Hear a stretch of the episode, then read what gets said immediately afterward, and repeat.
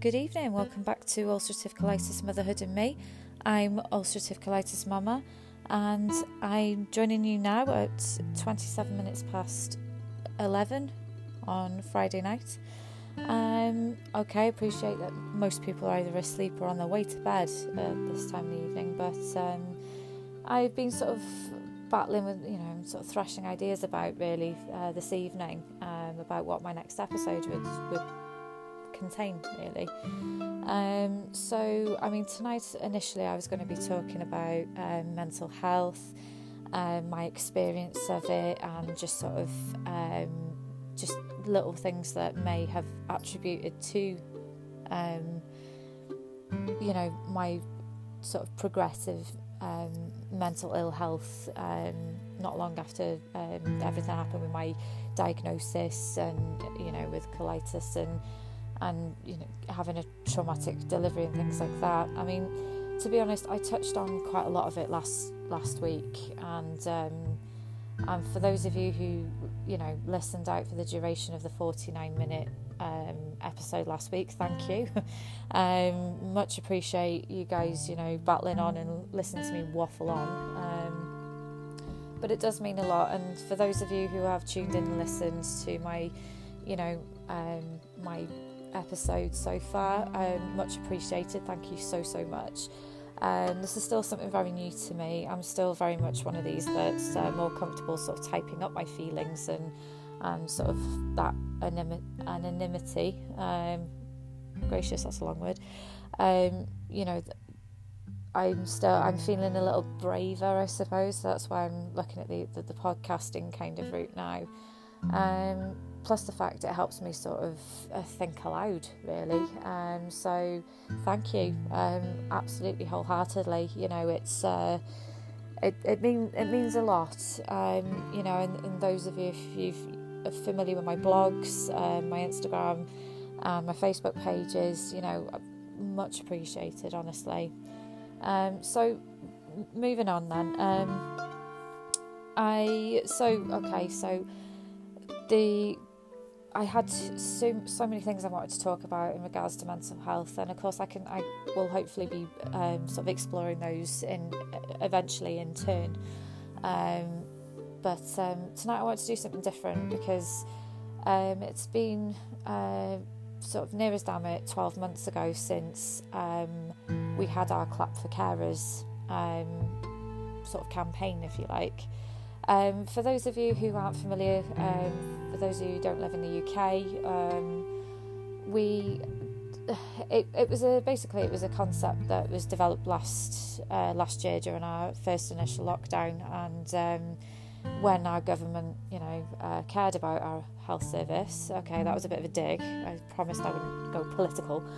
Um, anyway. Um, so what what we were asked to do was to step on our doorsteps um, if we had one and basically applaud our NHS workers, our public sector workers, our police, our ambulance service, our fire service, um, you know, all those, uh, you know, teachers, all those people that um, couldn't stay home during the first lockdown. Um, and at first when I'd, I'd, I'd sort of seen um, messages and things on social media, you know, um, are people going to do it? Are people going to go out and clap for the NHS? Um, now, being an NHS worker myself, I was a bit at first. I was a bit like, yeah, right, like my neighbours are going to do that.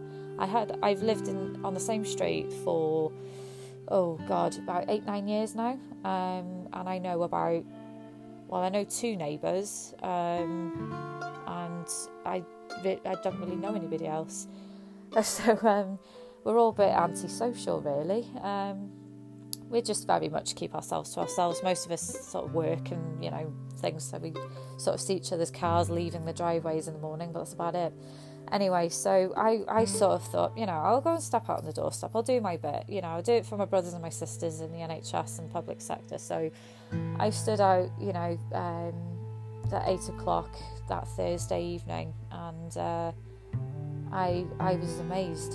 Um, I was I actually I actually started crying to be honest because the the stress and the threat of COVID that that hit hit us. I, I, you know, I live in relatively small town, um, you know, in North Wales, and sort of the threat of COVID thought, oh, will never come to us. We don't get anything like that. We don't get any drama like that. You know, we're, we're fine.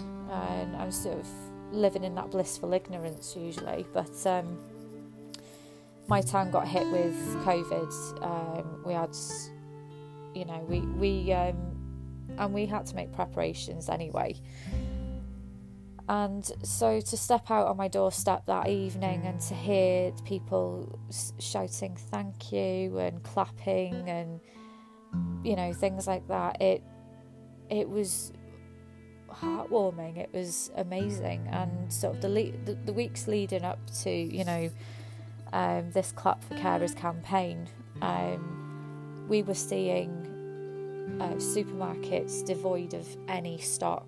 We were seeing panic buying. We were seeing people stockpiling toilet roll, which for somebody that suffers with colitis, even in remission, I need a lot of toilet roll. I mean, so, and I'm sure a lot of people out there with IBD and IBS, any any kind of bowel issue, you guys know how important toilet paper is, don't So, you know, seeing the best and worst of the public, um, I got um, I'd gone to pay for fuel, and at the time they'd shut all the the um, service stations, so you could only use like the night pay, um, so um, which is just like a, a hatch, a glass, you know, through through the window. And a woman actually stopped me. I was in uniform, and a woman actually stopped me and she said, "I just want to say thank you for all you do." And I was like, I was really blown away, absolutely blown away, and I didn't know what to say to her. I just sort of said, um, thank you. Um, thanks. You know, it, it was uh, it, it, was such a bizarre um, experience, and so yeah, like I said, it, it got quite emotional, and because it made me realise that you know, despite a lot of criticism that our National Health Service gets from sometimes from the public. Um, and you know it's not perfect service that we're, we're massively underfunded understaffed um, you know things like that so for, for that sort of level of appreciation it it was really heartwarming. And um, and it became a week a weekly thing then. It became quite a trend and our, our neighbours got progressively more competitive to be honest. Um, you know, there was somebody down the road from us that had like a siren, and there was some people setting off fireworks, and there was a guy that lives like this uh, an estate behind where we live, and I think he's like a singer by tra- well, I say by trade. Um, you know, I, I'm I'm you know I'm no sort of uh, professional singer by any stretch of the imagination, but it was. he, was singing something, but I have no idea what it was. Still to this day, I, I don't know, even know what tune he was singing. But anyway, um, but it it gave the commun it, it kind of brought the community together, um, and it was lovely. And um, my local hospital, um, where I've I've worked for most of my career, um, they released like a, a, a video and it was like a stay at home campaign video. So, uh, what they did was the I think it's like the engagement team or whoever deal with all the press sort of stuff had gone around different wards in the hospital and they'd gone around sort of different areas like the managers and the porters and the, um, the catering staff, um, the domestic staff, things like that, with these little signs saying, um, you know, stay at home for us. Um, uh, help us care for you, you know, that words to that effect. And it was filmed so beautifully.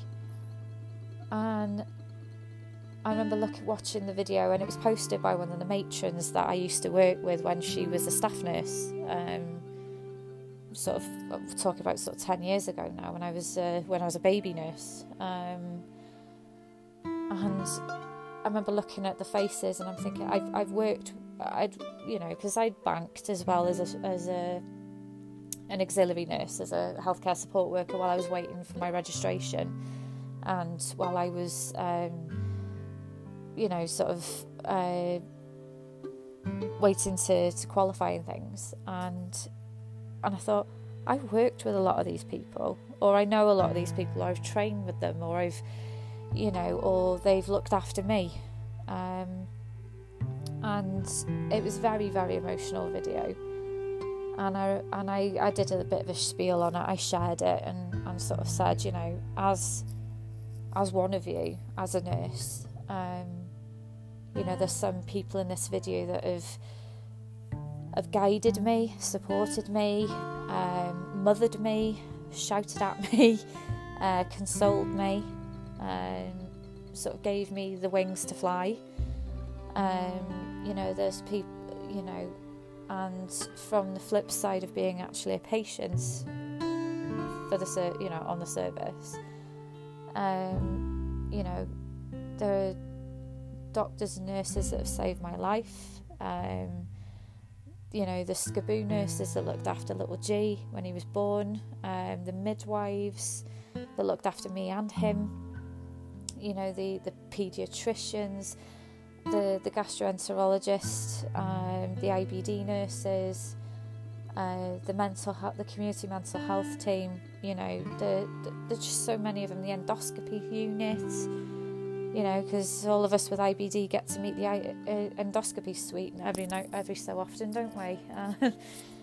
um, you know, these incredible people, and I think prior to my um, prior to my pregnancy, I'd never been a patient before, so I saw it through two different, you know, two different sets of eyes, and um, and even I, I, I, found it on my memories today on social media, and I, I just played it back tonight just to remind myself how kind of raw it was last year, and how like we've adjusted, and it's just become normal for us now.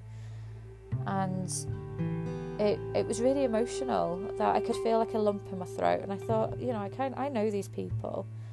And um, and unfortunately like uh, many uh, many of our hospital trusts across the country we've we've lost some staff members as well uh, some colleagues and through covid um, and it, has been quite tough it's uh, it's brought it's brought a lot of us together in a sense that you know that we're we're still uh, fighting it out and keeping our patients safe and keeping our loved ones safe as best we can. Um, and there was a, a, the the national news, the um, sort of the regional news, if you like, um, have followed our hospital quite closely because uh, unfortunately our hospital did have quite a substantial um, number of cases, if you like, uh, especially in winter. And um, they interviewed uh, one of the, the sisters, one of the ward sisters who looks after the, the COVID ward. And she was not only my colleague for the best part of three years, but she was also my what we call my sign off mentor. And basically what they do is um, they've got different terminology depending which university you go to but your sign off mentor is your supervisor if you like your um, your some, your teacher if you like on the wards. Um, who basically thinks that you're competent and confident enough and sane enough um, to be a nurse and they they have the power to sign you off um, as clinically competent to be a nurse, and it was her. And uh, during the interview, she'd she'd had quite a, a tough um, few weeks, her and her staff. And um, oh, I feel a bit sort of sort of a bit choked up actually. Um, and I've always known her to be quite strong. She was quite old school, um, even for quite a relatively young nurse, and she she actually started crying during her interview um, with the news team because um, she said it had been tough, and she she's not a crier. Um, and her her grandson is in the same class as little G at school. And I just remember thinking, that's it, it's it's wrong. It's it's so it's sad. It's it's horrific. Um, that we've never sort of. I've been a nurse for ten years, which is quite quite small com- compared to some of my colleagues. You know that have worked. You know, I, I've worked with a nurse that was qualified for 50 years. You know, and they've seen all sorts of you know epidemics and various other things and disasters and horrible things. Some have been in the armed services and overseas and various other things, and it it's been horrible, horrible twelve months um, as as somebody in the NHS. The the amount of times we've had staff members just become so overwhelmed with the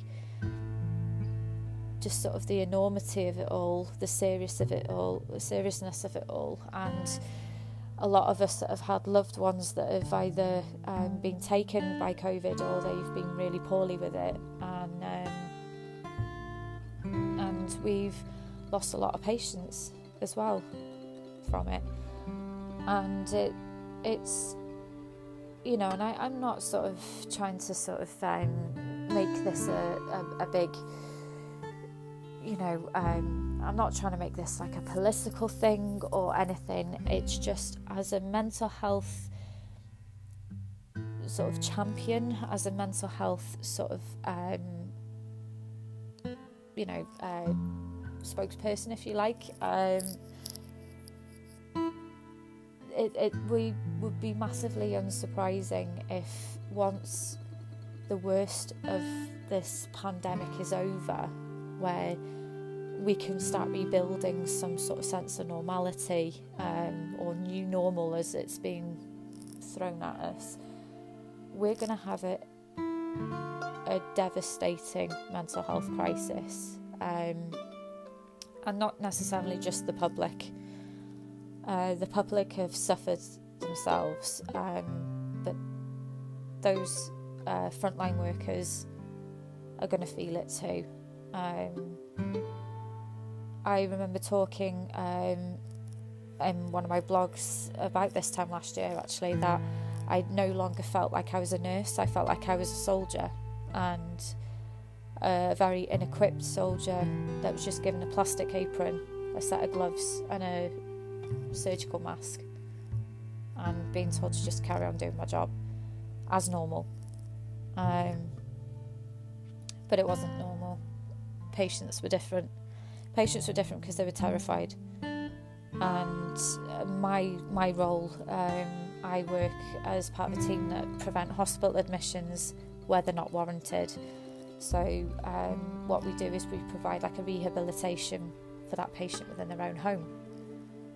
And a lot of patients were turning it down because they didn't want people in the house. They didn't want to risk catching anything to almost to the detriment of their own health, really. Um, having very difficult conversations with GPs, with um, with other colleagues, you know, from you know various interagency sort of services, um, and I've no- known nothing like it ever.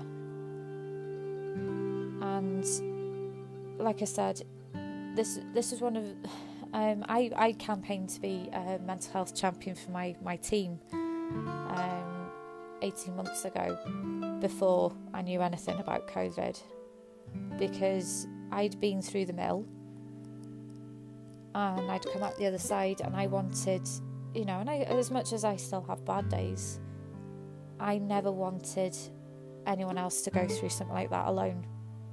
So by being a mental health champion, I was able to make myself more known to my colleagues to sort of say, look, you know, you can come to talk to me on a one to one, or you can invite me in you know, uh, as sort of like an advocate or um, as small groups, which, you know, because it was allowed then. Um, just to, just so people had a voice and a listening ear and just somebody on their side, really.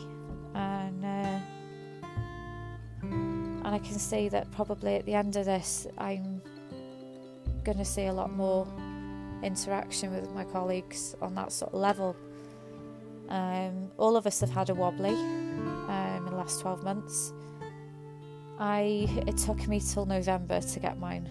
Um, I spent three weeks off work in November because things just got too much. I think I'd been running on adrenaline for that entire time and just sort of keeping focus, keeping calm, just put your game face on and get back and do your job, look after those people that need you, um, keep an eye on your colleagues.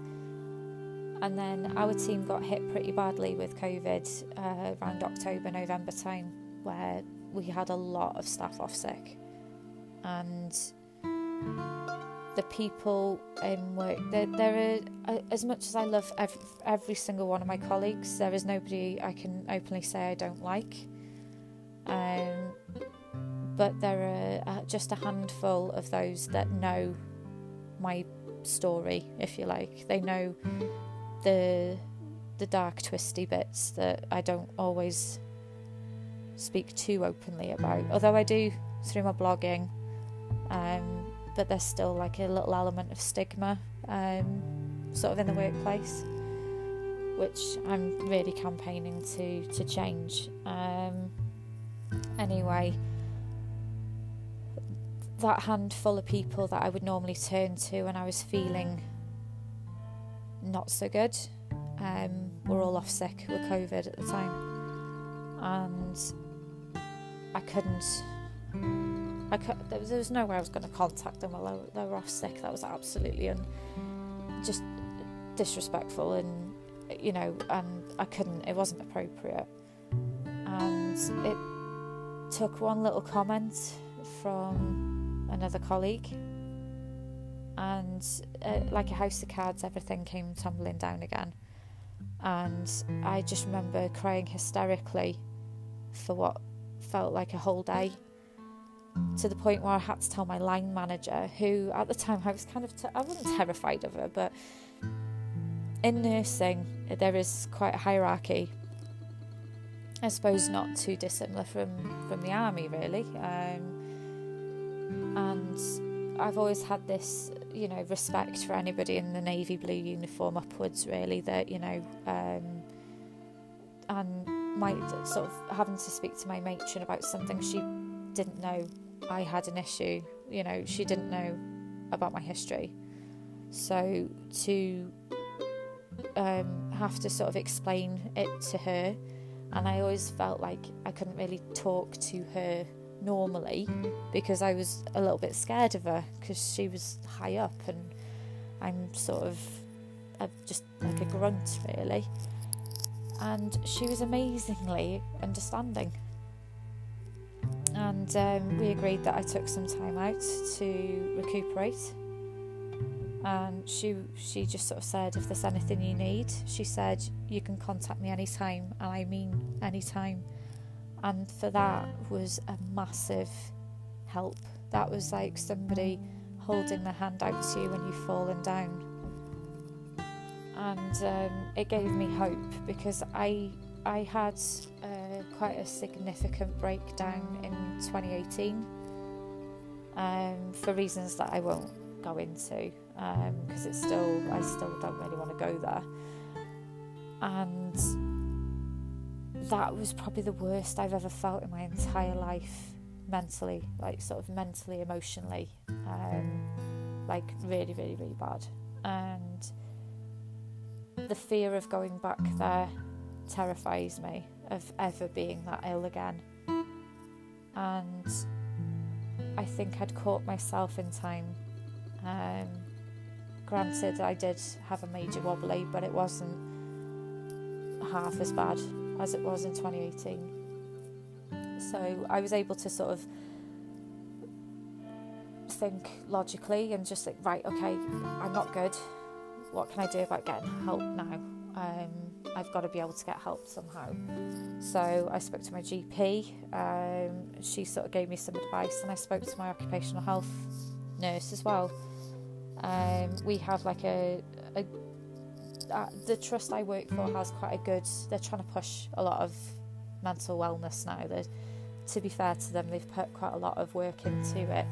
Hence the uh, staff mental health champions. So, um, so yeah, I got I got help. I started working on some CBT while I was off work, and what kind of shocked me the most was that you know, and I, I don't know why I said it shocked me because they're amazing people, but the the nurses I work with um, messaged me every day, just checking in, and which I didn't expect um, because I felt like I'd been, you know, sometimes because I think I'm so aware of my vulnerabilities at times, and when I'm feeling particularly vulnerable, the self esteem collapses and the um, the sort of my self confidence, everything sort of goes with it.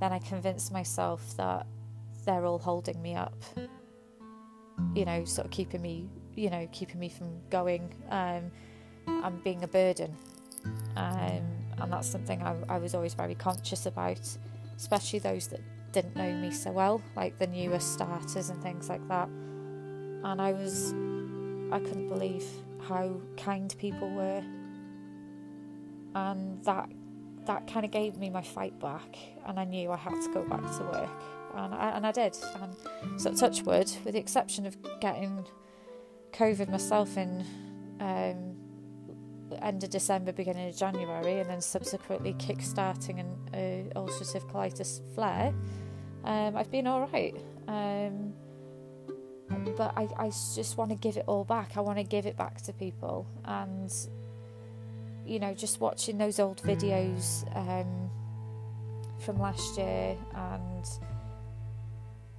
I'm just sort of seeing how our NHS has adapted and and sort of risen up to to do their absolute best to protect the public and save lives and rehabilitate people and it's you know absolutely amazing. Um, I this a doctor I I've known for well since I again was a baby nurse um, who's now a consultant geriatrician who actually set up, he was one of the consultants to set up one of our local field hospitals, and he'd been running that um, obviously alongside um, nursing staff and domestic staff, porters, security guards, catering staff, physiotherapists, occupational therapists, you know, and each and every single person that you need to ensure that patient's recovery. And it's encouraging that it looks as though they're going to be closing the hospital. So, which has got to be a good sign, right? It's, um, you know, there is there is hope on the horizon for us, and I can't wait for the day that I don't have to wear a mask in work. I want to be able to show my facial expressions to my patients, because um, all I seem to be doing is squinting, so they know that I'm smiling. Um, I want to be able to hold their hands again it's you know I have to with gloved hands I have done, but it's not the same. It's just so impersonal. And being able to hug a patient and hug a colleague, these things we take for granted.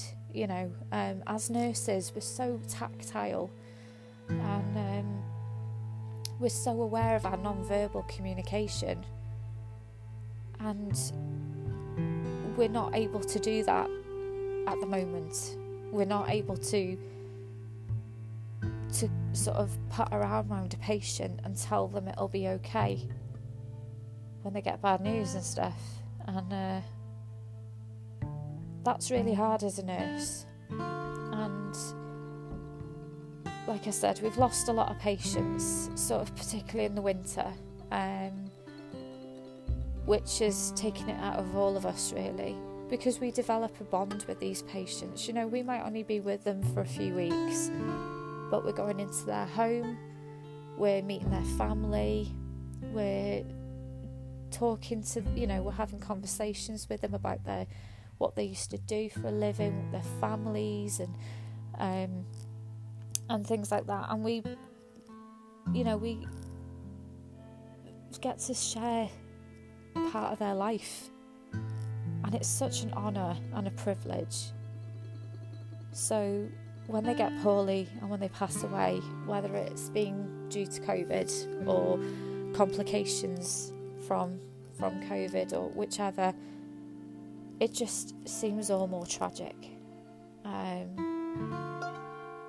and it, it's just, it, it's, I hope to God, the universe, whoever out there that will listen, that this never happens again, that we're, we're over the worst. I really, really hope. Um, because, like I said, it's it's the emotional impact it's going to have as well, and um, and of course I'm I'm up and ready and raring to go as soon as my colleagues struggle. I'll be there, and I'll be there to to pick them up off the ground and walk that path with them, because they have done that for me, whether they've known it consciously or or not. But those guys have kept me together for the best part of four years, and um, they're amazing, uh, absolutely amazing people. And um, yeah, so I know it was completely different kind of subject to what I was going to go with today. I was going to go with something a bit more broad um, and a bit more sort of um, I suppose, a bit more ambiguous, but I think it's something we, you know, we have to talk about our mental health. We really do. And whether you, you are a frontline worker or not, each and every one of us has been affected by this awful pandemic.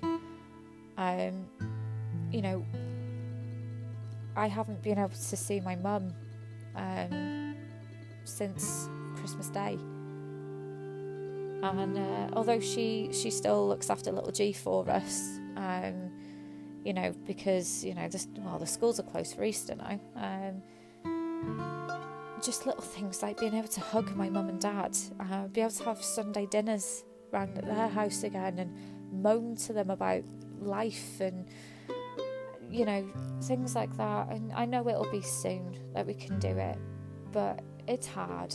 It really is hard, and missing my friends. I've got one of my girlfriends. She's um, she's she's a new mum, and she's struggling, and she's reaching out for help.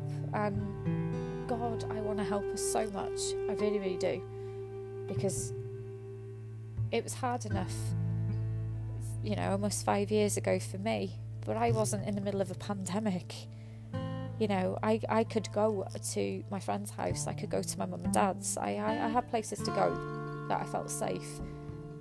And she's so isolated. And I'm going to do everything in my power to help her because that's what you do. That's what you, you know. And I've got another friend as well who's who's a mum to a toddler, and she's just become so frightened to death about lockdown that it's totally it, it, it's made her agoraphobic basically and i don't know how to help her uh, she and you know it's it's touched each and every one of us somehow and i love my friends so much they're the family that you choose aren't they and not being able to see them you know is is tough it really really is uh, we'll get the odd zoom chat now and again but life takes us on different paths sometimes, you know, but hopefully it'll bring us all back together soon. And I, I can't wait for that day. I really, really can't. And that's what's keeping me going, really. And being able to take little G out to, you know, days out and holidays and various other things. All these things we took for granted so much two years ago. And, um, you know, it's if any anybody out there listening to this, if anybody's you know been brave enough to uh, to endure this this rant or this this discussion really tonight on on my episode tonight. Please don't struggle on your own. Please speak to anybody, anybody at all. Just sort of say, "Look, I'm not so good right now."